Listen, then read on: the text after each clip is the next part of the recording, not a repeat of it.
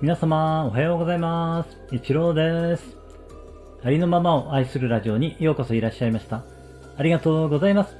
みんな違ってみんないい。あなたはそのままで、最高最善完全完璧。何をしたとしてもしなかったとしてもあなたは愛に値します。何をしたとしてもしなかったとしてもあなたは誰かに貢献しています。はい、今日もよろしくお願いします。いつも聞きに来てくださりありがとうございます。今日はですね、人生の仕組みについてお話しさせていただきます。えー、本当にざっくりではあるんですけれども、えー、仕組みについてね、知ることができるとまたね、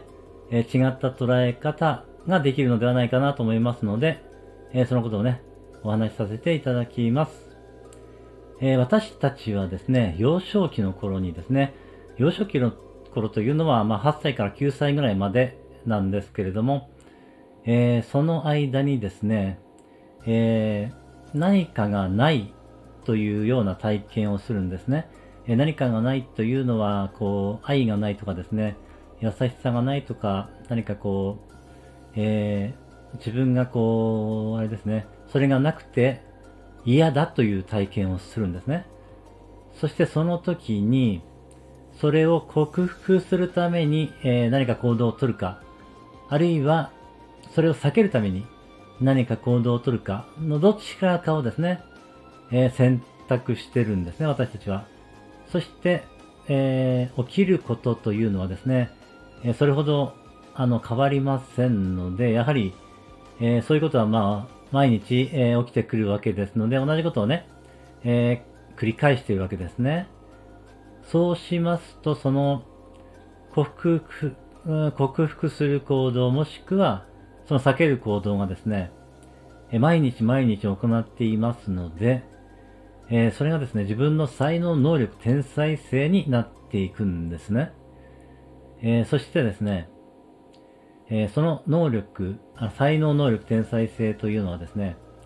あなたがこの人生で成し遂げたいと思っていることに役立つようになっているんです。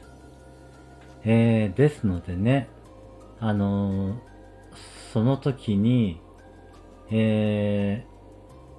ー、まあその頃からこう培ってきた、